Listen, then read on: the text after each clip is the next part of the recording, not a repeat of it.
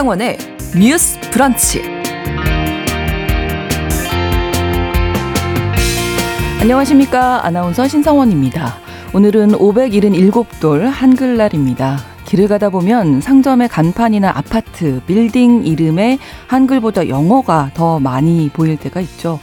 실제 한글날을 앞두고 한 언론사가 서울의 한 대형 전시장 안에 있는 식당과 의류 매장 등의 간판을 확인해 봤더니 278개의 간판 중에서 한글은 단 63개 뿐이었다고 합니다.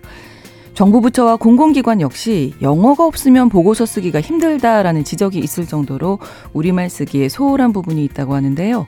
오늘 첫 번째 뉴스픽에서는 정부를 비롯해서 우리 사회가 한글을 잘 사용하기 위해 얼마나 노력하고 있는지 함께 고민해 보겠습니다. 오늘 더 국제 라이브에서는 팔레스타인 무장정파 하마스의 공격을 받은 이스라엘로 가봅니다. 일간 타임스 오브 이스라엘 등 현지 언론은 현지 시간으로 8일 하마스의 공격으로 인한 사망자가 700명을 넘었다고 보도했습니다.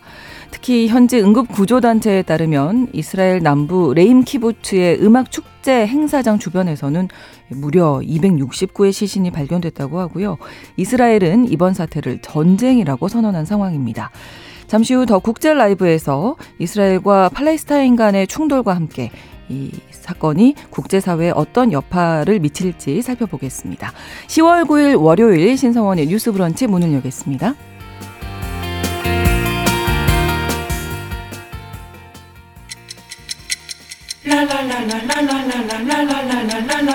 듣고 공감하고 진단합니다. 우리 사회를 바라보는 새로운 시선. 신성원의 뉴스 브런치 뉴스 픽. 뉴스 브런치 청취자 여러분과 함께 소통하며 만들어 갑니다. 실시간으로 유튜브로 보실 수 있고요. 여러분의 의견 기다립니다.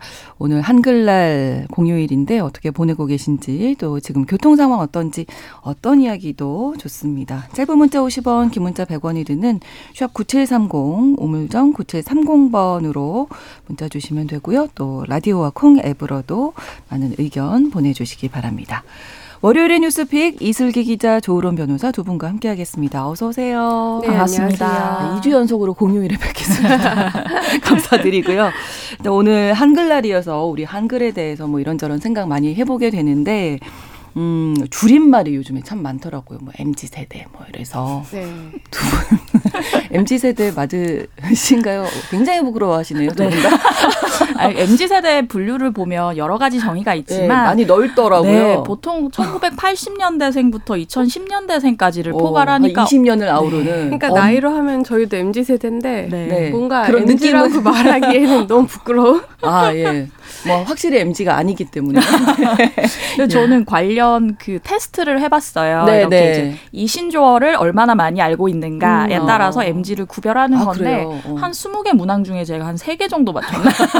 주변 친구들 중에 제일 성적이 좋지 않더라고요. 어. 그래서 어디 가서 MZ라고 하기에는 조금 무리가 있지 않나라는 생각했습니다. 네. 그, 잘 모르겠는 말들이 너무 많아서, 예. 그러시죠. 네. 그러니까 저도 그렇게 MZ 뭐 테스트하는 것 중에 이런 단어를 알면 MZ다라는 음. 그런 게 있는데 제가 정말 다 모르더라고요. 근데 혹시 이거 방송 들으시는 청취자분들이 혹시 아시는지 한번 스스로 네, 자가진단 네. 해보셨으면 좋겠어요. 네. 별 닫고. 별 닫고. 별 다까지는 전 이게 맨 처음에 말대꾸 이런 건 줄 알았거든요. 말대꾸? 별 닫고라 그러길래 별, 별. 별걸 다. 말대꾸 한다 막 이런 아, 거라고 생각을 했어요. 네. 근데 이게 별걸 다 꾸민다. 아. 이걸 굳이 줄여야 되나. 요즘 사람들은 저는 이런 쓴다는 거. 아? 그리고 혹시 주불 주불? 아세요? 주불? 네, 주불. 주부를 잡는다, 뭐, 화재. 저희 어. 뭐 이런 거 많이 저는 네. 많이 썼습니다 주불. 그게 네. 주소 불러의 줄임말이래요. 그러니까 누가 너 오늘 우리 집에 놀러 올래? 네, 라고 네. 물었을 때 그 상대방이 주불이라 그러는 거예요. 어. 주소 불러. 그네 글자밖에 안 되는데 주소 불러 하면 되지. 그- 아 그렇군요. 그리고 이거는 많은 사람들이 아실 텐데 네. 점액추. 점액추? 저 네, 진짜 몰라요 이거는. 이거 맨 처음에 들었을 때 제 친구가 점액추 하길래 무슨 말인지 진짜 몰랐거든요. 네, 저도. 네. 근데 이게? 저녁 메뉴 추천해 달라는 어, 거예요. 아. 추천만 맞았네요. 추천만. 저맥주 저녁 메뉴 네. 추천. 아. 그리고 알잘 딱깔센 발음하기 너무 어려워요. 알잘 요, 요거는 예능. 프로그램에서 제가 보고 알아요. 뭐예요?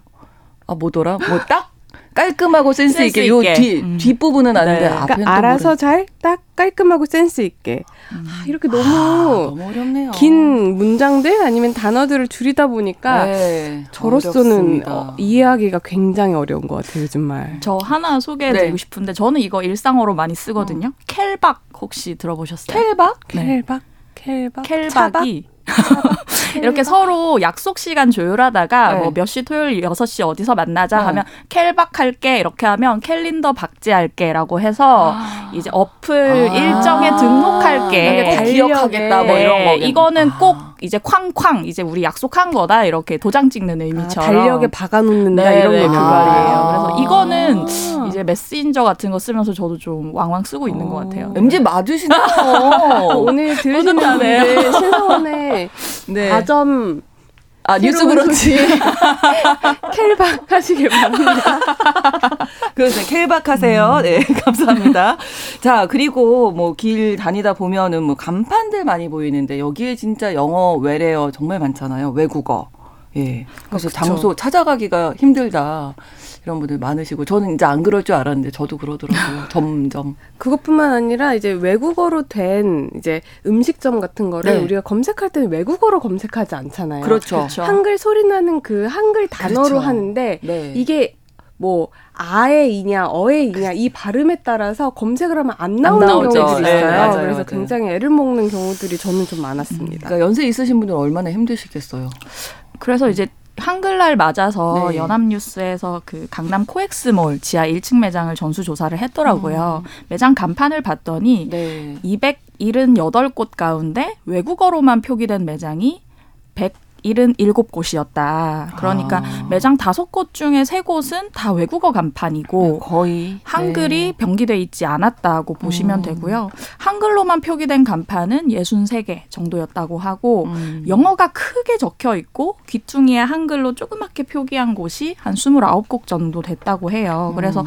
실제로 이제 거기서 이렇게 약속 장소를 헤매는 어르신들을 많이 보기도 했고 또 그렇게 해서 어렵사리 어떤 식당을 찾아서 들어갔는데 네. 메뉴판이 다 영어 아, 알파벳으로 그렇죠. 적혀 있거나 그렇죠. 혹은 이제 뭐 다 이제 한글 발음으로만 바꾼 걸로 적혀 그렇죠. 있으니까 어르신 같은 경우에 이제 저희 부모님도 그러실 때가 있는데 네. 유명 패밀리 레스토랑 같은 데 네, 네. 가면 어, 유명 가족 식당에 가면 아 오늘 신경 네, 쓰시는 네, 거군요. 유명 가족을 위한 식당에 가면 네. 아예 이제 메뉴판을 음. 자녀들에게 맡기고 맞아요. 알아서 주문을 해라. 맞아요. 물론 이제 주문 방식이 좀 어렵기도 하지만 그걸 봐도 무슨 메뉴인지 음. 감이 좀잘 안 오시기 때문에 그런 경향들이 많은 것 같아요.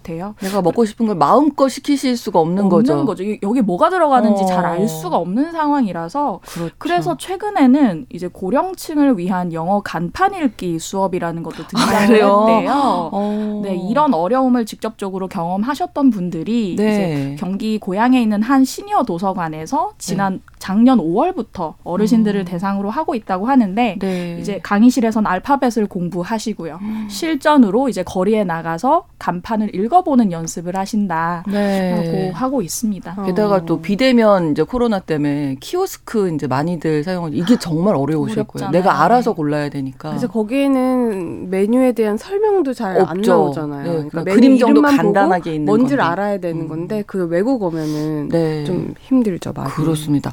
자, 아, 키오스크 주문 기계라고. 네. 아, 죄송합니다. 제가 오늘 제 아나운서인데, 명색이 아나운서인데 키오스크라고 또 했네요. 자, 그리고 어, 아파트 이름이 요즘에 네. 참 어렵습니다. 많이 길어졌고요. 거의 그냥 외국어로 쓰여 있죠.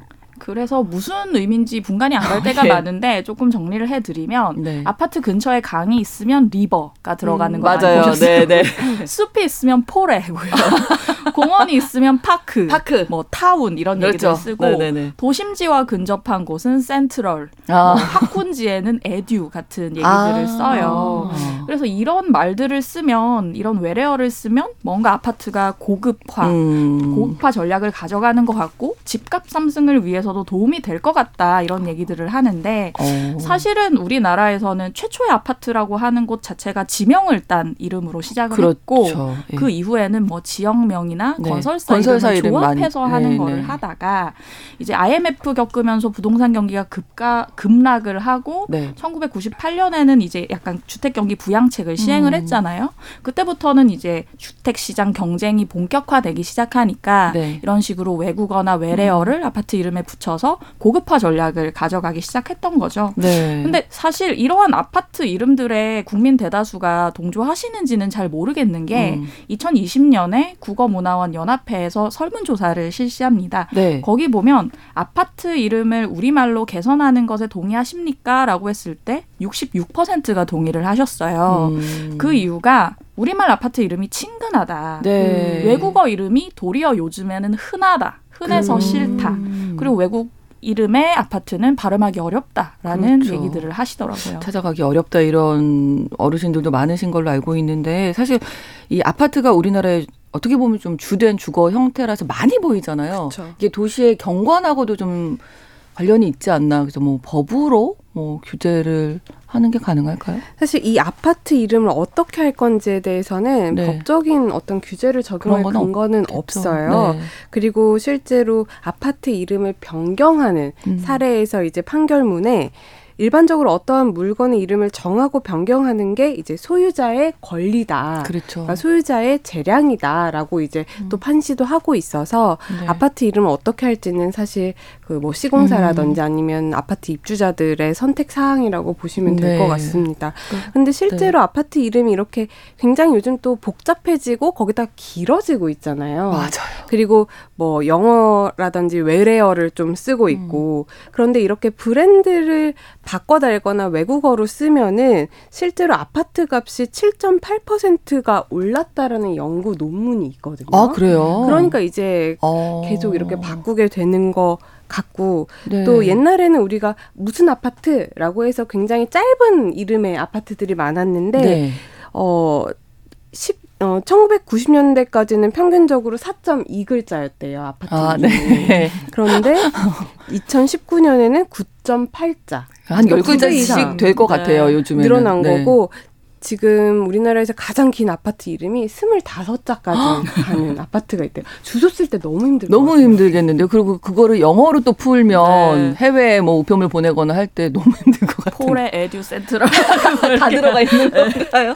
8698번으로 부천에 아마 사시는 것 같은데 세종대왕님이 가장 좋아하실 아파트 이름 부천시에 많이 있다고 아. 이제 소개를 해주셔서 포도마을 무슨 무슨 아파트, 행복한 마을, 푸른 마을, 라일락 마을, 미리네 마을, 보람 마을, 사랑 마을, 한아름 마을, 다정한 마을 얼마나 아름다운 이름인가요? 그거 자랑해 주셨네요. 맞아요. 그런 마을들이 어, 이거. 너무 정겨운데요. 정감각. 오늘 네. 한글날이어서 이렇게 질문지를 받고 나서 네. 아 근데 아파트도 어떻게 보면은 이게 한글은 아닌데 법에는 아파트 이거 자체가. 집합 건물이라고 되어 그렇죠. 있거든요. 아니, 아, 예, 그러면 푸른 마을, 무슨 무슨 집합 건물, 뭐 이렇게 해야 되나요? 어, 아파트먼트에서 외래어를 아파트로. 이렇게 사용하지 않기가 어, 예, 굉장히 그렇죠. 어려운 상황이다. 근데 이제는 외래어가 된 건데 그걸 대체할 단어가 없기 때문에 한국말이 된 거죠 어떻게 보면. 그렇죠. 네, 네. 특히 이제 조은 변호사님 이제 법조문 많이 다루실 때 네. 저희 이제 소개해 주실 때도 정말 어려운 어려운 말. 법률 용어 뭐 어렵다고 하면 제일 아닙니까? 사실 저희가 공부할 때도 그런 말들이 힘드시죠? 있었어요. 네. 단어가 저희가 배울 때만 해도 이제 제가 대학 들어간 지 벌써 20년이 지났기 때문에 그때 이제 법학 책을 보면 네.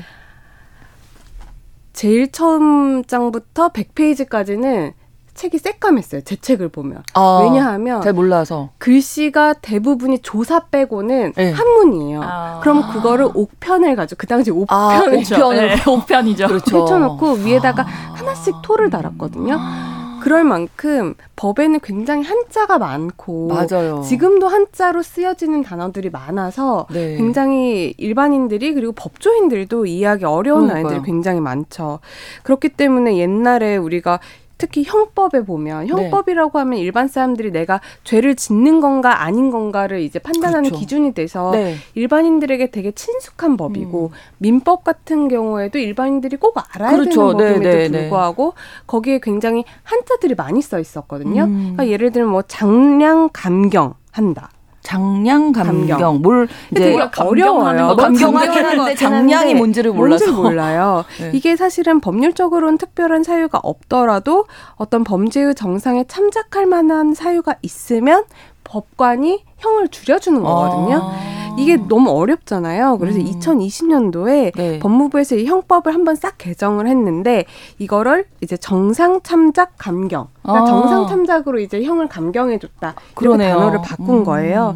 그것뿐만 아니라 뭐 형무소, 뭐 사체, 수진, 음. 직근 상급 법원과 같이 일본어 표현이 우리 음. 법에 많이 남아 있었는데 아. 이것도 이제 한글식 표현으로 많이 고쳐서 이렇게 쉽게 좀 알아 알아보기 쉽게 네. 범적인 용어를 한글 표현으로 바꾸는 작업들을 음. 법무부뿐만 아니라 법제처에서도 여러 가지 노력을 하고 있습니다. 네, 저 처음에 이제 뉴스 하고 막 이럴 때 위계에 의한 이게 정말 많이 나오는데 위계가 거짓말이거든요. 그러니까 사기다 뭐 이런 건데 위계가 뭐지? 위계, 기망 기망. 이런 게 다 이제 속임수를 쓰다. 아. 속임수를 써서 뭐 성 성범죄를 네, 네, 저지른다든지 네, 네. 아니면은 돈을 그렇죠. 뺏는다든지 이런 아, 것들이 이제 진짜 많이 나오는 단어인데. 이런 건데 사실 어렵다. 저도 맨 처음에는 굉장히 헷갈렸어요. 네. 또 언론사도 뭐 만만치 않습니다. 지난주에 저희 정재환 한글 어, 그 문화연대 공동 대표 나와서 말씀 나눴는데 언론사 각성해야 한다고 하시더라고요. 이 한글 단체들에서 기자들한테 이제 네. 좀 무분별한 외래어 남용을 음. 하거나 하면 메일을 많이 주세요. 그러신다고, 저도 네. 한 다섯 통 이상 받았던 사람으로서 드릴 말씀이 없는데 네. 이제 몇 가지 말씀드리면 저희가 그런 얘기 많이 해요. 뭐 정치인들의 wording을 들으면 네. 아, 아, 대통령의 wording. wording. 에 따르면 음. wording이란 말을 많이 쓰는데 wording도 참 여러 가지로 해석이 될 수 있는데 음. 보통은 제가 봤을 땐 발언이라는 말이 음. 조금 제일 근사치인 것 음, 같거든요. 그렇죠. 대통령의 발언을 보면 음. 이렇게 얘기하면 되니까요. 그리고 이제 얘기 많이 나오는 것 중에 하나가 smoking gun이라고 해서 아. 그냥 직역을 하면 연기가 나는 총인데 이제 누군가 들고 있던 총에서 연기가 난다고 하면 음. 그 사람이 범인이라는 결정적 증거니까 그렇죠. 이제 한국말로 풀면 뭐 결정적 증거, 증거 뭐 단서 뭐 이렇게 아, 보시면 그렇죠. 되겠고 네. 또 많이들 쓰는 말 중에 케미가 좋다, chemistry가 진짜 좋다. 많이 쓰잖아요. 이건 어느 순간부터. 어느 순간부터 뭐 방송 자막에도 많이 네, 나오고 네. 기사 제목에도 많이 나오는데요. 음. 이게 화학 반응이라는 음. 뜻이잖아요. 근데 따지고 보면 사람들 사이에 이렇게 호흡이 좋다, 음. 조화가 좋다는 거기 때문에 네. 호흡으로 바꿀 수 있지 않을까라는 생각도 좀 듭니다. 네. 그러니까 순화할 수 있는 우리 말로 순화할 수 있는 거는 좀 순화해서 표현을 하는 게 언론이 또 이끌고 가야 네. 되는 뭐 책무가 아닌가 아무튼 이런 생각도 하게 되는데요. 어, 식당이나 카페에 가면 카페 뭐 메뉴판 전부 영어로 돼 있어서 어, 좀 힘든 경우가 있는데 최근에 그런 메뉴판 찍어서 온라인에 공개를 한 분이 계시더라고요. 이게 또 논쟁이 되기도 했었어요. 이런 건 어떻게 보세요? 네, 그분이? 제가 그 메뉴판 봤었는데 네. 이제 여러 가지 메뉴판이 있는데 그건 또 약간 필기체처럼 쓰셔가지고 어, 정말로 약간 정말 어- 어렵더라고요. 네, 네. 그래서 카운 이제 카운터 앞에서 되게 머뭇거리게 되지 않았을까 싶은데 제가 봤을 때 이런 현상들이 어떻게 보면 고령층 소외 현상을 굉장히 부추기는 것 그렇죠. 같아요. 어. 물론 고령층만 뭐 영어나 외래어에 익숙하지 않으신 건 아니지만 음. 네. 경향적으로 좀 그런 경향이 있고 음. 그래서 이런 분들이 이제 가뜩이나 이제 뭐 식당이나 카페 같은 거 가셨을 때 주문 기계 사용법도 어려운데 네. 거기 나와 있는 바로 적용을 했습니다. 네. 거기 나와 있는 영어들만 보면 네. 여기에 도대체 어떤 재료가 들어가는지 알수 그렇죠. 없고 그렇기 때문에 어떻게 보면 이제 의사소통이 더더욱 젊은 세대 음. 간에 하기가 어려워지는 현상이 심화되는 거죠. 그렇죠. 그래서 만약에 영어를 쓰고 싶으실 수도 있어요. 근데 네, 저는 네. 한글 병기는 꼭 같이 하셨으면 좋겠고 네. 알파벳을 쓰시더라도 왜냐하면 이제 글로벌 손님들도 음. 생각을 해야 하니까 그렇죠. 꼭 그거를 이제 알파벳을 한국 발음으로만 옮기지 마시고 네. 여기 이제 한국말로 변형을 해서 그렇죠. 무슨 뜻인지 알아들을 수 음. 있게 그리고 거기 음식에 들어가는 재료가 무엇인지도 알 수 있게 그렇죠. 설명을 좀 해주셨을까 해주시면 좋겠다라는 음. 생각이 듭니다. 배려가 좀 필요하다. 네, 맞아요. 생각이 글로벌 들어요. 시대고 이제 외국 메뉴들이 이제 많이들 들어올 들어, 수도 들어오죠. 있으니까 네. 어, 이렇게 외래어를 안 쓰는 거는 지금 우리가 뭐 전면 금지는 어려울 것 같고요. 다만 이제는 네. 기자님 말씀하신 것처럼 음. 쓰긴 쓰되 좀 알아보기 쉽게 한글로 병기를 한다거나 아니면은 소개 같은 것들을 음. 좀 해주시면 좋겠다 이런 방법으로 우리가 좀 대- 보완할 수 있지 않을까 음. 생각을 합니다. 우리 아름다운 우리말 쓰자 하면서 이제 또 한 가지는 요즘 젊은 세대들이 욕설을 정말 많이 하더라고요. 그냥 예, 그냥 네. 자연스럽게 나오던데 저 그제 토요일에 이제 불꽃 축제 네. 잠깐 갔었거든요. 근데 젊은 친구들이 너무나 많은 욕설을 내 뵈서도 깜짝깜짝 놀랐는데 이런 부분도 좀 부모님들이 약간 좀 어, 교육을 해주셔야 하지 않을까 이런 생각도 좀 들었습니다. 그리고 뭐 어, 외래어 한글도 쓰고 외래어도 뭐 피, 불가피한 부분에서는 쓸 수밖에 없는데 정부 공공기관에서 일단은 좀 먼저 좀 앞장서 주셔야 하지 않을까 이런 얘기들이 많죠. 네, 저도 이거 관련해서 기사를 작성한 적이 있는데 네. 이제 정부에서 나오는 보도 자료나 홍보 자료들을 보면 네. 자주 나오는 단어가 K가 정말 많이 나와요. 아, K, 아트, 뭐, 뭐 네, 네, K 네. 댄스, 네. 이제 K 관련 이제 한국 문화를 맞아요. 홍보하느라 그런 그런데 어느 순간 그게 좀 굉장히 유행하는 조어처럼 되면서 음. 너무 무분별하게 쓰지 않나라는 생각이 들더라고요. 그래서 음. 실제로 국어 단체 쉬운 우리말을 쓰자라는 곳에서 네. 2023년 1월부터 7월까지 중앙 정부 기관의 보도 자료들을 이제 조사를 음. 해봤더니 가장 많이 나오는 외국어가 K였고요. 아, AI 인공지능을 AI, AI라고 아, 표현하고 네네. 또 정부에서 많이 만드는 테스크포스 줄여서 아, 그렇죠. TF라고 하죠. 네. 이걸 이제 한국말로 풀면 전담 조직이라고 할 수 있는데 음. 꼭 약자로 TF라는 표현을 많이 그렇죠. 쓰거든요. 뿐만 아니라 뭐 글로벌, 포럼, 모니터링, 규제 샌드박스 이런 것들을 음. 썼다. 그래서 이 단체에서 이제 그 표기 남용 지수라고 해서 네. 천개 낱말을 기준으로 외국 문자, 알파벳 음. 같은 것들이 얼마나 들어갔나 봤더니 5.4개, 천 개 낱말 가운데 5.4개 정도가 아. 들어갔다는 거예요. 네. 그 공공의 언어야말로 사실은 공공기관 언어야말로 국민들이 바로바로 이해할 수 있는 그렇죠. 언어가 돼야 되는데 이런 부분은 좀 아쉽다는 생각이 저도 옛날부터 들었고요. 네. 근데 또 정부의 노력을 보면 국어 기본법에 그런 부분이 있어요. 공공기관의 장은 국어의 발전 및 보전을 위한 업무를 총괄하는 국어 책임관을 둬야 한다라는 음. 부분이 있거든요.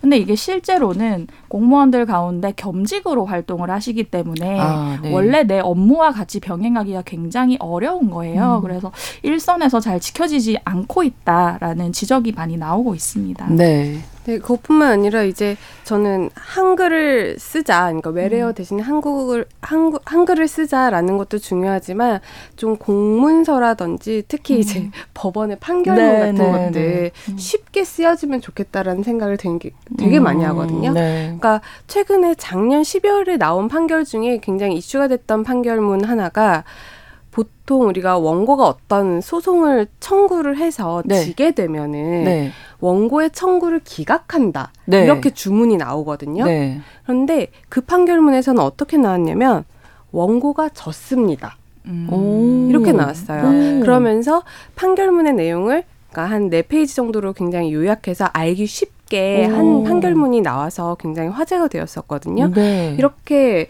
특히 판결문 같은 경우에는 그렇죠. 일반인들이 누구나 이해할 수 있어야 그렇죠. 사람들이 그 그렇죠. 판결문에 대한 신뢰라든지 네. 그거에 대해서 납득을 할 수가 있잖아요. 네, 네, 그렇죠. 그럼에도 불구하고 판결문들을 읽어보면 네.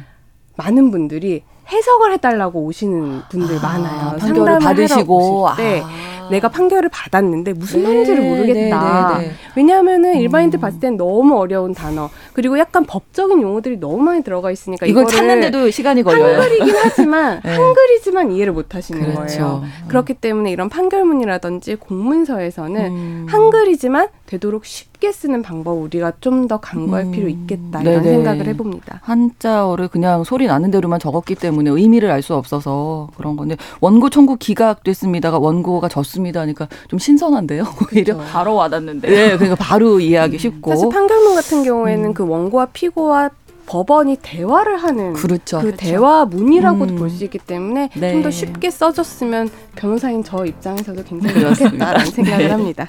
2부에서 뉴스픽 계속 이어갑니다. 11시 30분부터 일부 지역에서는 해당 지역 방송 보내드리겠습니다.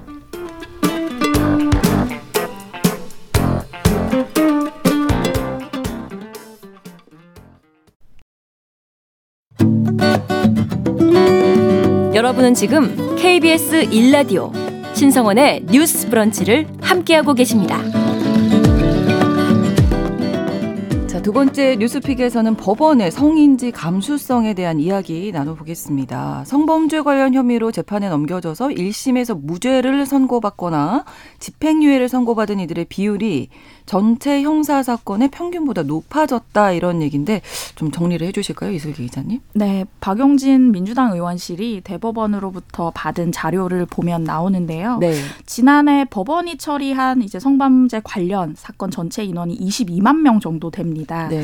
그 가운데 강간과 추행해죄로 기소돼서 재판받은 이들이 6,400여 명 정도인데 음. 전부 무죄를 선고받은 비율이 4.9%예요. 음. 근데 전체 형사 사건의 무죄 비율 이 3.1%거든요. 이거랑 어. 비교하면 무죄율이 높네요. 1.8% 포인트 높다라고 볼 수 있고요. 네. 좀 세부적으로 보면 또 성폭력 범죄 처벌법 위반으로 기소된 5천여 명 가운데는 181명이 전부 무죄를 선고받아서 네. 무죄율이 3.4%였고요. 아동 청소년 성보호법 저희가 이제 아청법이라고 하는 네, 사건의 네. 전부 무죄율은 3.2% 수준이라 이것 또한 모두 전체 형사 사건의 무죄 비율인 3.1%보다 높았다라고 보시면 될 것 같습니다. 네. 이 성범죄 혐의 사건 중에서 징역, 금고형의 집행유예를 선고받은 비율도 어, 일반 평균보다 높다고요. 네. 그러니까 집유라고 하죠. 네, 집행유예 네. 선고 비율이 이제 일반 형사 사건보다 높았던 건데요. 음. 2020년에서 2022년 3년 정도를 이제 전체 집행유예 비율이 3.3%에서 3.4 아, 33%에서 34% 사이였어요. 네. 근데 강간 및 추행해제 같은 경우는 35%에서 37.8%까지 갔고요. 음. 성폭력 범죄 처벌법 같은 경우는 35.2%에서 36.9%까지 갔습니다. 그러니까 일반 형사 사건 같은 경우는 한 33% 정도만 집행유예가 떴는데 네. 성폭력 범죄 처벌법이라든지 강간 및 추행해제 같은 경우는 35% 이상을 상회했다라고 보시면 될 것 같아요. 네. 그러니까 왜 그렇다고 보세요, 조으론 변호사님? 아무래도 이게 어떻게 좀 해석을 아, 해야 할지 가지 1심에서의 문제가 있을 것 같은데요. 일단 성인지 감수성이 많이 발달해서 성범죄로 네. 처벌받는 사람들이 많아지긴 했는데 네.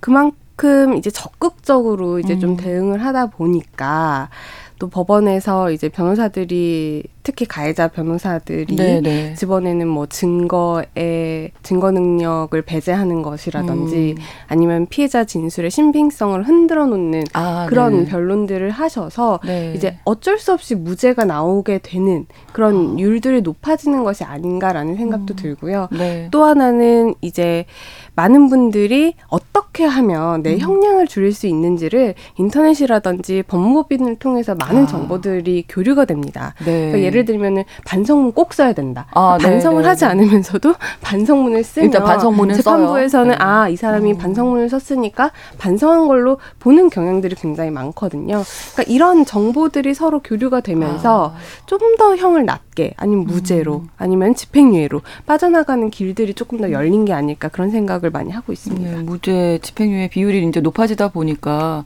법원의 성인지 감수성 부족한 게 아니냐 뭐 이런 얘기 지적이 나오는 건데 법원이 정말 더 예민해야 하잖아요. 예, 실제로 그런 변화가 좀 보이는 부분도 있었죠. 실제로 그렇죠. 왜냐하면 이제 2018년부터 이제 대법원에서 성인지 감수성이란 단어를 사용을 음. 했어요. 네. 근데 우리가 성인지 감수성이라는 단어를 사용하면서도 많은 분들이 이 의미를 정확하게 이해를 못하고 계신 분들도 있으실 텐데 네. 정확하게 판결에서는 성인지 감수성을 어떻게 어떤 맥락으로 쓰고 있냐면 법원이 성희롱 관련 소송 심리를 할 때그 네. 사건이 발생한 맥락에서 성차별 문제를 이해하고 양성평등을 실현할 수 있도록 성인지 감수성을 잃지 않아야 한다라고 밝힌 음. 그게 이제 판결에 들어가 있는 성인지 감수성이라는 단어거든요. 네. 그러니까 어떻게 보면은 가해자의 행위에 대해서 고찰하는 것도 중요하겠지만은 피해자가 처해 있는 그 특 별한 상황을 이해를 하면서 가해자와 피해자와의 관계를 생각하면서 그 사건을 바라보자라는 거예요. 네. 특히 성범죄 같은 경우에는 직접적인 증거를 확보하기가 굉장히 어렵습니다. 그렇죠. 폭행 같은 경우는 내가 맞으면 돼요. 네. 절도를 당하면 내가 뭔가를 잃어버리거나 네, 누가 그렇죠. 뺏어가면 네, 되는데 네. 강제추행 같은 경우 내 가슴을 누가 만졌다. 음. 이거를 만약에 CCTV가 없다라고 한다면 네. 증거라고 할 만한 게 없어요. 수가- 몸에 남지 않잖아요. 그렇죠. 그렇기 때문에 그러한 상황 배경 음. 속에서 이 성인지 감수성을 조금 더 우리가 들여다봐서 피해자의 진술밖에 없는 상황에서도 음. 어떻게 피해자가 왜 그렇게 진술할 수밖에 없었는지 네. 피해자와 가해자의 그런 사 사이가 어떤지 이런 것들을 좀 봐서 피해자의 진술을 조금 더 들여다보자라는 맥락에서 성인지 감수성이라는 게 나왔습니다. 네, 조금씩 조금씩 이제 달라지고 있지만 여전히 아쉬운 부분이 있다 해서 박용진 의원이 이제 이번에 자료를 공개를 한 건데 그 잠깐 예, 조으론 변호사님 아까 말씀해 주셨지만 가해자들을 돕는 로펌에 대한 지적이 여기 또 얘기가 나왔더라고요. 네, 박용진 의원이 이렇게 얘기를 했어요. 네. 이제 로펌들이 성범죄 가해자에게 받는 수임료가 많게는 수천만 원이라고 한다. 아, 돈으로 피해자를 두 번 울리는 행태에 법원이 이 같은 방식으로 일조하지 마라라는 얘기를 했는데 이제 최근에 그런 얘기를 합니다. 법 시장화라는 얘기를 음, 하는데요. 네. 이제 어떤 가해자에게 법적 서비스를 제공해주는 전문적인 영역의 시장이 존재한다는 거죠. 이제 아까 말씀 반성문 얘기도 잠깐 해주셨는데 여러 이 시장 가운데 특히나 성행하는 게 성범죄 가해자를 지원하는 이런 시장이라고 볼 수 있대요. 어. 왜냐하면 2010년대 중후반부터 이제 미투 가 네, 이제 네. 미투 사태가 일어나면서 이제 성범죄 가해자로 지목된 이들이 굉장히 많이 늘어났고 네. 이런 사람들이 이제 로펌에 달려가서 이제 가해자 변호를 부탁하기 시작했는데 음. 어떻게 보면 법조계에서는 다른 분야보다도 성범죄 가해자 변호가 좀 돈이 되는 분야로 보신다는 거예요. 음. 왜냐하면 좀 수임료가 높은 편이고 네. 그에 비해 또 승소율도 좀 높은 편이어서 어. 2010년대 중후반부터 관련 시장이 형성이 됐는데요. 그래서 관련해서 취재기들이 많습니다. 그런 것들을 보면 성범죄 전문 로펌에 갔더니 아 경찰 조사 단계에서부터 어 그 이제 지금 해당 사건을 맡고 있는 경찰서 음. 출신의 위원이 우리 로펌에 계신다. 그분이 이제 도와주실 것이다. 아. 그리고 이제 나중에 지, 지검에 가면 이제 성범죄 전담 검사가 있는데 거기 연수원 동기가 또 우리 로펌에 있다 도와주실 것이다 이런 네. 얘기를 하면서 수천만 원의 수임료를 불렀다는 점 음. 그리고 이제 그 요즘에는 성범죄 자문업체라는 것이 너무 성행을 해서 아. 한 55만 원 정도만 내면 패키지 상품을 제공한다고 합니다. 그래서 그 아. 완전 중에 시장이네요, 여기가. 그래서 반성문도 대피를 해서 반성문 에? 두 개, 탐원서 두 부, 뭐 근절서약서 한 부, 심리교육 수료증, 뭐 상담사 의견서, 소감문 같은 이런 패키지가 있어서 10만여 명이 이제 가입한 어떤 온라인 커뮤니티가 있는데 여기서 이런 정보는 뭐 수시로 이제 공유가 되고 있는 것으로 알려지고 있어요. 그러니까 이게 형사 사건 이 민사 사건보다 선임 선임하는 수임료가 세긴 해요. 왜냐하면 네. 한 사람의 인생에 어떤 그렇죠. 전과를 남기고 그렇죠. 안 남기고 이르기 때문에 그런데 성범죄는 조금 더 높을 수가 있습니다. 왜냐하면 음. 반인륜적인 범죄고 굉장히 누가 성범죄자야 그렇죠. 라고 그러면- 하면은 뭔가 절도보다 굉장히 그렇죠. 네네. 나쁜 이미지를 씌우잖아요. 그렇기 때문에 성범죄자로 이제 몰리면 음. 굉장히 어떤 수를 써서라도 내가 이거를 좀 무죄를 받거나 음. 형량을 줄이고 싶어 해서 사람들이 높은 금액을 지불을 하더라도 변호사를 선임을 하시길 원하고 아, 꼭. 이렇게 여러 가지 방법을 쓸 수 있는 변호사를 찾기를 원해요. 근데 제가 말씀드리고 싶은 건 지금 반성문 쓴다 그랬죠. 네. 그리고 상담 교육 네, 받는다고 네, 했어요. 네. 반성문은 왜 쓰냐면 우리가 양형 기준에 있어서 반성하면 감경해 준다 음, 그러잖아요. 그 그렇기 때문에 있군요. 하는 거고 교육은 왜 받냐면 내가 재범의 우려가 없다. 아. 이렇게 교육을 많이 받아서 나 이제 어느 정도 치료가 됐으니까 아. 재범 우려 없다. 그래서 또 감경 받으려고 하는 거고요. 요즘에는 또 하나 최근에 형사 공탁 제도가 조금 바뀌어가지고 네, 네. 원래는 이제 피해자와 합의를 하고 이제 합의금을 하, 주고 합의서를 받아서 법원에 제출하면 그거를 법원이 참작을 해주는 건데 네. 요즘 피해자와 합의를 하려고도 안 하고 그냥 법원에다가 대충 돈 얼마 집어넣고 나 이렇게 형사 공탁했으니까 형량 깎아주세요라고 하시는 분들도 많아요. 근데 이 형사 공탁 제도가 원래는 피해자와의 피해자 인적 사항을 가해자에게 공개를 하지 음, 못하게 되어 그렇죠. 있으니까 네, 네. 합의가 어려운 상황에 예외적으로 쓰이게 되어 있는 건데 그냥 합의하지 않고 거죠. 그냥 단순히 나 형량 좀 음. 깎으려고 내는 경우들도 있어서 이런 경우 지금 양형 기준, 양형을 감경할 수 있는 요소에 대한 전반적인 검토가 저는 성범죄에서는 음. 꼭좀 필요하다라고 생각을 합니다. 이 이야기를 참 많이 했어야 되는데 저희 시간이 아쉽네요. 네. 오늘 여기까지 하고 다음에 이 이야기를 또 좀 더 깊게 이야기 나눠 보도록 하겠습니다. 이슬기 기자, 조우론 변호사 두 분과 함께했습니다. 고맙습니다. 감사합니다. 신성원의 뉴스 브런치는 여러분과 함께합니다. 짧은 문자 50원, 긴 문자 100원이들은 샵 9730. 무료인 콩앱과 일라디오 유튜브를 통해 참여해 주세요.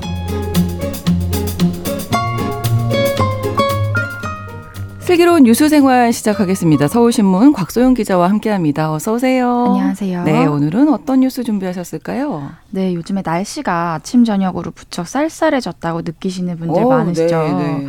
근데 어제가 바로 찬이, 찬 이슬이 맺히기 시작한다는 절기인 한로였습니다. 아. 이렇게 계절이 추워지는 시기에 가장 주의하셔야 될 게 또 건강이잖아요. 네. 그런데 최근에 결핵 환자가 갑작스럽게 증가를 하고 있어서 보건 당국이 긴장하고 있다고 합니다. 어, 결핵은 예전에 예전에 유행했던 병으로 알고 있었는데 지금도 있군요. 네, 결핵이 최근에 계속 감소 추세에 있어서요. 네. 그렇게 생각하시는 분들이 음. 많긴 하실 거예요. 근데 우리나라는요, 네. OECD 국가 중에서 결핵 발생률이 26년째 1위를 아. 유지하고 있는 결핵에 굉장히 취약한 나라입니다. 그렇군요. 네, 2021년 기준으로 우리나라 인구 10만 명당 44명이 결핵에 감염됐는데요. 이 수치는 OECD 평균의 4.5배에 달하는 수치입니다. 그래서 정부가 국가 결핵 관리 사업을 운영하고 있고요. 그 영향으로 지난 2011년부터 해마다 7.9%씩 꾸준히 환자 수가 감소해오고 있었습니다. 그런데 올해 3분기까지 누적 결핵 환자 수를 집계했더니 가- 지난해 같은 기간보다 0.1%가 늘어났습니다. 음. 이 추세대로라면 올해 결핵 환자 수는요 12년 만에 증가세로 전환되는 셈입니다. 네. 지금 왜 이렇게 유행을 하는 걸까요? 어, 일단 질병관리청은요, 코로나19 방역이 종료되면서 이 다중 인원이 밀집하는 모임이 많아졌기 때문으로 보고 있습니다. 네. 이 결핵균이 환자가 말을 하거나 기침할 때 침에 섞여서 공기 중으로 나왔다가 이 공기 중을 떠다니면서 다른 사람한테 전염이 되거든요. 그래서 올해 모임이 많아졌으면 많아졌으니까 이제 결핵이 좀 더 전염되기 쉬운 환경이 만들어졌다 이렇게 보고 있고요. 이 가운데서도 상대적으로 면역력이 취약한 65세 이상의 노인분 들 그리고 외국인을 중심으로 유행이 더 심한 상황입니다. 네. 이 올해와 지난해 3분기까지 수치를 좀 비교해 보면요. 80대 결핵 환자가 7.8% 증가했고요. 60대는 6.9% 증가했습니다. 다른 연령대에서는 모두 환자 수가 줄어들었어요. 이 뜻은 다른 연령대에서 환자가 다 줄어들었는데도 불구하고 네. 60대와 80대 고령층에서 결핵이 크게 유행하면서 이 전체의 결핵 환자 수, 수의 증가율을 0.1%를 밀어 올린 겁니다. 아, 근데 이게 결핵이라는 게 생각해 보면 우리가 코로나 때도 그랬잖아요. 감기랑 좀 헷갈리고 맞습니다. 독감, 뭐 결핵도 마찬가지고 다 기침 나고 가래 있고 비슷비슷할 텐데 어 이거 어떻게 대처를 해야 할지요? 맞습니다. 말씀하신 것처럼 결핵의 대표적인 증상이 기침이나 가래예요. 네. 그래서 가벼운 감기란 증상이 비슷해서 병원을 방문하지 음. 않았다가 심해지는 경우가 많거든요. 네. 이 결핵균의 특징 중에 하나가요. 감염이 되어도 바로 발병을 하지 않고 면역력이 높으면 이제 신체 안에 잠복을 50년까지도 하고 있다가 50년이요? 맞습니다. 이제 20대 발병 아. 감염이 됐다가도 네, 네. 70대에 발병이 될 수가 있는 거죠. 면역력 떨어지시면 맞습니다. 아. 면역력이 약해진 시점에 다시 발병을 할 수가 아, 네. 있다는 특징이 있습니다. 네. 근데 이 결핵이 또 뇌수막염으로 이어지면 혼수 상태까지 갈 수 있는 음. 병이라서요. 이 증상이 미약하거나 아예 증상이 나타나기 전에 치료를 받는 게 중요합니다. 네. 2주 이상 기침이 계속되면 반드시 결핵 검사를 받아 보셔야 하고요. 네, 네. 가래에 피가 섞여 나오는 객혈, 무력감, 식욕 부진, 그리고 잘때 식은땀이 심하게 나는 증상도 오. 의심을 해보셔야 됩니다. 네. 65세 이상인 분들은 주민등록상 거주지 관할 보건소에 신분증을 가지고 가시면 1년에 한 번씩 무료 거래 검사를 받으실 수가 있습니다. 그리고 쪽방 주민분이나 외국인, 만성 질환자 같이 이 결핵에 취약한 분들도 보건소에서 무료 검진이 가능하고요. 네. 더 구체적인 내용은 질병관리청의 결핵 제로 홈페이지를 참고하실 수가 있습니다. 네, 이렇게 일교차 떨어지다 보니까 면역력도 확실히 좀 안 좋아지더라고요. 이때 정말 조심하셔야 할 텐데 또 주의해야 할 질병 어떤 게 있을까요? 네, 이런 날씨에 대표적으로 주의하셔야 될 게 심혈관 질환입니다. 아, 그렇죠. 이 네. 지금 이 낮 최고 기온과 아침 저녁 아침 저녁에 기온이 한 10도 이상씩 차이가 매일 나고 있거든요. 네. 이때 특히 심혈관 질환으로 인한 돌연사 확률이 급격하게 늘어난다고 합니다. 이 통계청이 지난해 1년 동안 사망 원인의 통계를 발표했는데 1위가 암이었고 그 다음으로 부동의 2위를 계속 유지해왔던 게 바로 심장 질환이었습니다. 네, 협심증, 심근경색 네, 중요하죠. 네, 잘 맞습니다. 예방을 하셔야 될 텐데요. 그 중에서도 급성 심근경색의 사망 확률이 굉장히 높은데요. 네. 이 급성 심근경색은 혈관이 완전히 막히면서 혈액이 심장까지 가지 못하는 질환입니다. 그럼 이제 심장 근육이 괴사하면서 네. 심장마비와 심정지까지 찾아올 수 있는 예고 없는 질병이고요. 이 지- 급성 심근경색은 환절기에 날씨가 급격히 추워지면서 네. 이 혈관도 갑작스럽게 수축을 하잖아요. 네. 그래서 위험이 더 높아지는 겁니다. 여기에 고혈압이나 당뇨병처럼 기저질환이 있는 분들은 혈관이 좁아지면서 혈압도 올라가고 맥박도 더 빨리 뛰고 혈액도 더 끈적거리기 때문에 더 주의를 하셔야 합니다. 네, 그 겨울철에는 너무 이른 새벽에 추울 때 운동하시지 마시라고 이런 맞습니다. 얘기도 많더라고요. 증상 예방법 좀 알려주시죠. 어떤 증상이 있으면 협심증, 심근경색인지. 네, 먼저 예고가 없다고 제가 아까 말씀드렸잖아요. 네. 그렇기 때문에 일단 증상이 나타났을 때 골든 타임이 무엇보다 중요합니다. 네. 이 가장 흔한 증상은요, 가슴 전체를 짓누르거나 쥐어짜는 이 가슴이 찢어지는 것 음. 같은 통증입니다.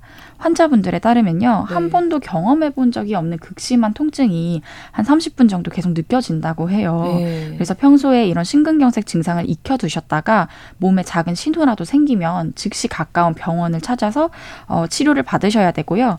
평소에 고혈압이나 당뇨 등이 있는 고위험군 분들은요, 환절기일수록 옷을 충분히 껴입어서 몸을 따뜻하게 유지하셔야 하고요. 네. 평소에는 간, 간단하게 걸칠 수 있는 겉옷도 꼭 챙겨 다니시는 게 좋습니다. 네. 그리고 찬바람에 갑자기 노출되는 이제 새벽 운동이나 등산 이런 운동은 날씨가 좀 추워질수록 삼가시는 게 좋겠습니다. 네. 찬바람 부는 계절에 주의해야 할 질병 알려드렸습니다. 슬기로운 뉴스생활 서울신문 곽소영 기자와 함께했습니다. 고맙습니다. 감사합니다.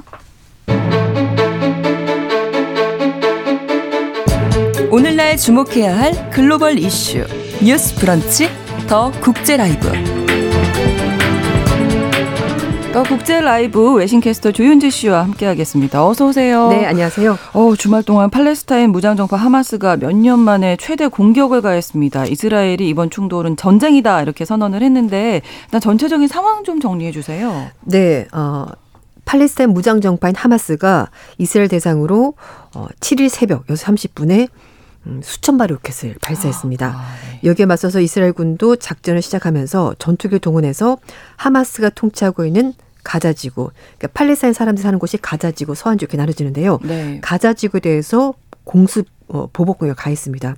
그러면서 어, 병력을 동원해서 이제 지금 침투해 있는 무장자들 제거해서 작전을 시- 진행하기도 밝혔고요. 네. 네타냐후 이스라엘 총리가 대국민 성명을 발표하면서 지금 상황은 군사 작전이 아니라 전쟁이다 이렇게 어, 표현했고요. 네. 미국 CNN 방송도 이스라엘 at war 이렇게 아주 음. 대문짝만하게 헤드라인 뽑았습니다. 네. 지금 사망자가 계속 늘어나고 있는데요. 이스라엘 주장은 군인 민간이 포함해서 사망자가 최소 600명이다라고 밝혔고요. 팔레스타인 측도 사망자가 313명. 지금 좀 전에 보니까 1000명 넘었다라는 얘기도 어, 나오고 있는데 부상자까지 합치면 사상자가 4,700명 넘을 것으로 보입니다. 아, 하마스 무장대원들이 가자지구와 이스라엘 설치되어 있는 장벽을 넘어서 이스라엘 곳곳으로 침투했고요. 민간인에게 총격을 가했고 인질 최소 57명을 끌고 갔다고 합니다. 이 과정에서 이스라엘 최대 군사 그 첩보 조직이 아무런 방비 없이 하마스의 공격에 노출됐다는 것 때문에 이게 과연 소용이 있었나는 얘기도 나오고 있고요. 네. 아이언돔도 곳곳에 뚫리면서 미사일 공격 그대로 받았습니다. 네. 유엔이 이제 긴급 회의가 소집됐죠? 네, 맞습니다. 8일 날, 어, 뭐, 비공개긴 합니다만 안보리 상임 이사국 5개 국가, 비상임 이사국 포함해서 15개 국가가 비공식 협의를 진행했습니다. 네. 비공개로 회의가 진행이 되고 있는데요. 하지만 회의 열리기 전에 양측 모두 다 장외에서 공방을 벌였습니다. 어, 유엔 주재 이스라엘 대사는 기자회견 통해서 하마스에서 목숨 잃은 민간의 사진을 보여주면서 하마스가 전쟁 범죄를 저질렀다면서 하마스 때문에 수백 명의 유대인들이 목숨을 잃었다라고 주장했습니다. 반면에 어, 유엔 주재 팔레스타인 대사는 팔레스타인 사람들이 매년 엄청나게 죽고 있다면서 음. 이거야말로 지금 폭력과 유혈 사태 종단 어, 종식을 해야 되고 정치적으로 문제를 풀어야 된다라면서 어, 장외에서 고문을 벌였습니다. 그렇군요. 미국이 핵 추진 항공모함을 이스라엘 인근에 배치한다고요? 네, 맞습니다. 이 세계 최대 핵 추진 항공모함인 미국의 제럴드 포드함과 이를 지원하는 군함 등이 이스라엘 인근에 배치가 된다고 합니다. 어, 미국 당국에서는 지금 파악한 바로 최소 4명의 미국인이 사망했고요. 7명이 실종됐다고 하는데요. 만약에 미국인 사망이 사실로 확인이 된다면은 미국 정부가 대응 수위를 더 높일 것으로 보입니다. 뿐만 아니라 군수품뿐만 아니라 이 지역에 F-35, F-15, F-16 이런 전투기도 배치하겠다고 미국이 밝혔고요. 네. 앞으로 어, 하마스를 향해서 추가로 무기 공급을 하게 될 거다. 그러니까 그 무기가 들어가지 못하도록 미국이 더 또 좀 더 철저하게 준비를 하겠다고 밝혔습니다. 네. 바이든 대통령도 이스라엘 지원하기 위해서 외교적 채널을 계속 가동하고 있다고 설명했습니다. 네. 하마스가 그런데 왜 갑자기 이런 대규, 대규모의 공격을 가했을까? 이게 좀 네, 궁금한데요. 이게 가장 궁금하실 네, 네, 거예요. 네. 사실 이제 뭐 두 가지 얘기가 있습니다. 첫 번째는 네.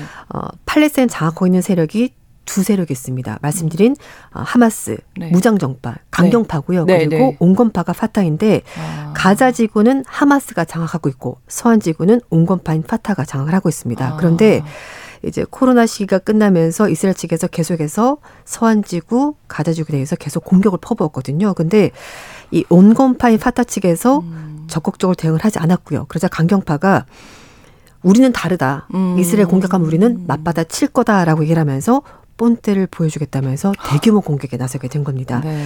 그리고 또 하나 이스라엘 내부의 정치적 갈등이 있는데요.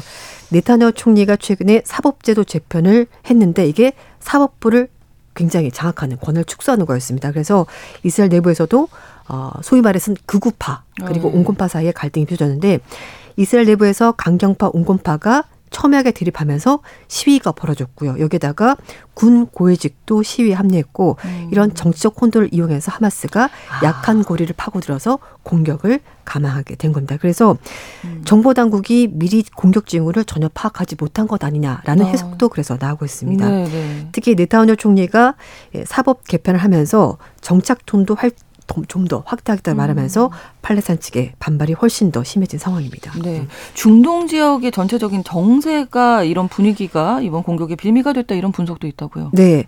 미국이 지금 음, 바이든 정부가 중동의 대탕트 그러니까 좀 어, 평화를 정착하기 위해서 어, 노력을 하고 있는데요. 하지만 이런 것들이 오히려 분쟁의 빌미를 제공했다는 분석이 있습니다. 네. 바이든 행정부가 사우디 이스라엘 수교에 공을 들였고요. 그래서 어, 이런 부분에 대해서 하마스가 불만을 가지고 공격을 감행했다는 겁니다. 2020년에 아브라함 협정을 통해서 아랍 국가들이 이스라엘과 줄줄이 수교를 하면서 네. 팔레스타인이 상대적으로 입지가 좁아지게 된 겁니다. 음. 여기에다가 아랍 국가의 맏형격인 사우디가 이스라엘과 국교를 정상화하겠다 손을 잡으면서 팔레스타인의 그 기존 입지가 더 위태로졌고 음. 그래서 판을 흔들기 위해서 하마스가 공격을 가했다는 분석이 나오고 있습니다. 네. 음, 또 이런 상황이 벌어지다 보니까 미국과 사우디가 굉장히 당혹스럽습니다. 미국은 말씀인 것처럼 한동안 갈등 관계였던 사우디를 품기 위해서 공을 들였고 그래서 사우디와 이스라엘 같이 이렇게 좀 협력하도록 네. 친미 진영을 만들도록 노력을 하고 있는데 이번 사태 때문에 완전히 제동에 걸렸습니다. 어, 사우디는 사실 중동 국가이기 때문에 이스라엘 편을 무조건 들 수는 없죠. 그러니까 그렇죠. 팔레스타인 편을 들어야 되고 반면에 미국은 이 상황에서 또 이스라엘 편을 적극적으로 들- 편을 들 수가 없는 겁니다. 그래서 이스라엘, 사우디, 음. 아. 미국 모두가 굉장히 곤란해진 상황이 된 거고요. 네. 네. 그러니까 평화를 만들려고 어. 대탕트 분위기를 조성했었는데 이것 때문에 오히려 하마스가 공격하는 빌미를 제공하게 된 겁니다. 이 오랫동안 하마스를 지원했던 이란은 지금 내심 반가울 거다 이런 분석도 나오고 있는데요. 네. 어, 미국과 사우디 관계 회복을 막는 효과가 크기 때문에 사실 이란과 사우디는 서로 같은 음. 이슬람 국가지만 하나는 시아파, 하나는 순위파기 때문에 네. 꼭 갈등이 있어서 이란은 뒤에서 지켜보면서 잘 싸우고 있는데 약간 이런 생각을 할 수 있다는 분석도 있습니다. 아, 이게 좀 복잡하네요. 네, 맞습니다. 정세가. 음. 저 그러면 이거 앞으로 어떻게 될 거예요? 양측 충돌 좀 장기화 될까요? 일단은 고민이 있습니다. 이스라엘은 두 가지 고민인데요. 일단 네. 자국민이 지금 포로 잡혀 있는 상태이기 때문에 네. 그냥 느슨하게 여기서 전쟁을 끝낼 수는 없습니다. 아, 그렇죠. 그리고 또 네네. 대부분 하마스를 비난하긴 하는데 하마스 측에서는 보복 공격으로 지금 계속해서 공격할 것으로 보이고 그렇게 되면은 팔레스타인 민간인 피해자가 발생하겠죠. 그러면 그렇죠. 하마스도 또 분명히 가만히 있지 않을 겁니다. 그렇죠. 그래서 어, 외신에서는 전선이 좀 더 확대될 가능성이 있고 몇 년 동안 미국이 노력했었던 평화 분위기가 깨질 가능성도 있다. 음. 그렇기 때문에 이스라엘도 굉장히 부담스러울 것으로 보이고요. 특히 이스라엘 국민들이 피해를 입는다면은 이스라엘에서 강경파들이 또 강력히 들어오고 일어날 것이고 그러면서 팔레스타인 자체를 아예 없애버려야 된다는 목소리가 나올 수 있다라는 거죠. 그렇게 되면은 팔레스타인 측에서도 역시 강경파가 득세를 하게 될 것이고 그렇겠죠. 그러면 더 전선이 확대되면서 어 당분간은 좀 이 어. 전쟁이 지속될 수 있지 않을까라는 얘기도 하고 있습니다. 그럼 이제 우리 입장에서는 뭐 여러 가지 생각하게 되지만 네. 특히 중동 정세가 불안하면 우리가 걱정되는 게 지금 안 그래도 유가가 높은 상황인데 네. 국제 유가가 또 다시 요동치는 것 아니냐. 음, 맞아요. 또 그래서 물가랑도 연결이 맞아요, 되고. 맞습니다. 그래서 사실 어, 유가가 90달러 이상까지 올라갔다가 네. 최근 일주 사이에 떨어졌어요. 그래서 조금, 80달러 네. 초반까지 떨어졌는데 어, 전쟁 발발하자마자 다시 다시 5달러씩 정도 오르면서 지금 80달러 중반대까지 올라왔거든요. 네. 그런데 어, 이번 공격 때문에 국제 유가가 완전히 튀거나 폭등하진 않을 거라는 얘기가 나오고 있는데요. 음. 아? 일단 이란이 원유를 공급할 것으로 보이고 러시아 전쟁도 일단 유가 변동의 변수로 작용할 것으로 보인다고 합니다. 거기에다가 일단 좀 문제가 있는 것은 중동산 원유 공급이 늘어나는 게 문제인데 우리나라가 사실 사우디, 아랍에미레이트, 이라크, 쿠웨이트를 비롯한 중동 여섯 개 국가로부터 수입한 원유가 전년 동기 대비 20% 정도 아, 늘었거든요. 늘었군요. 그래서 네.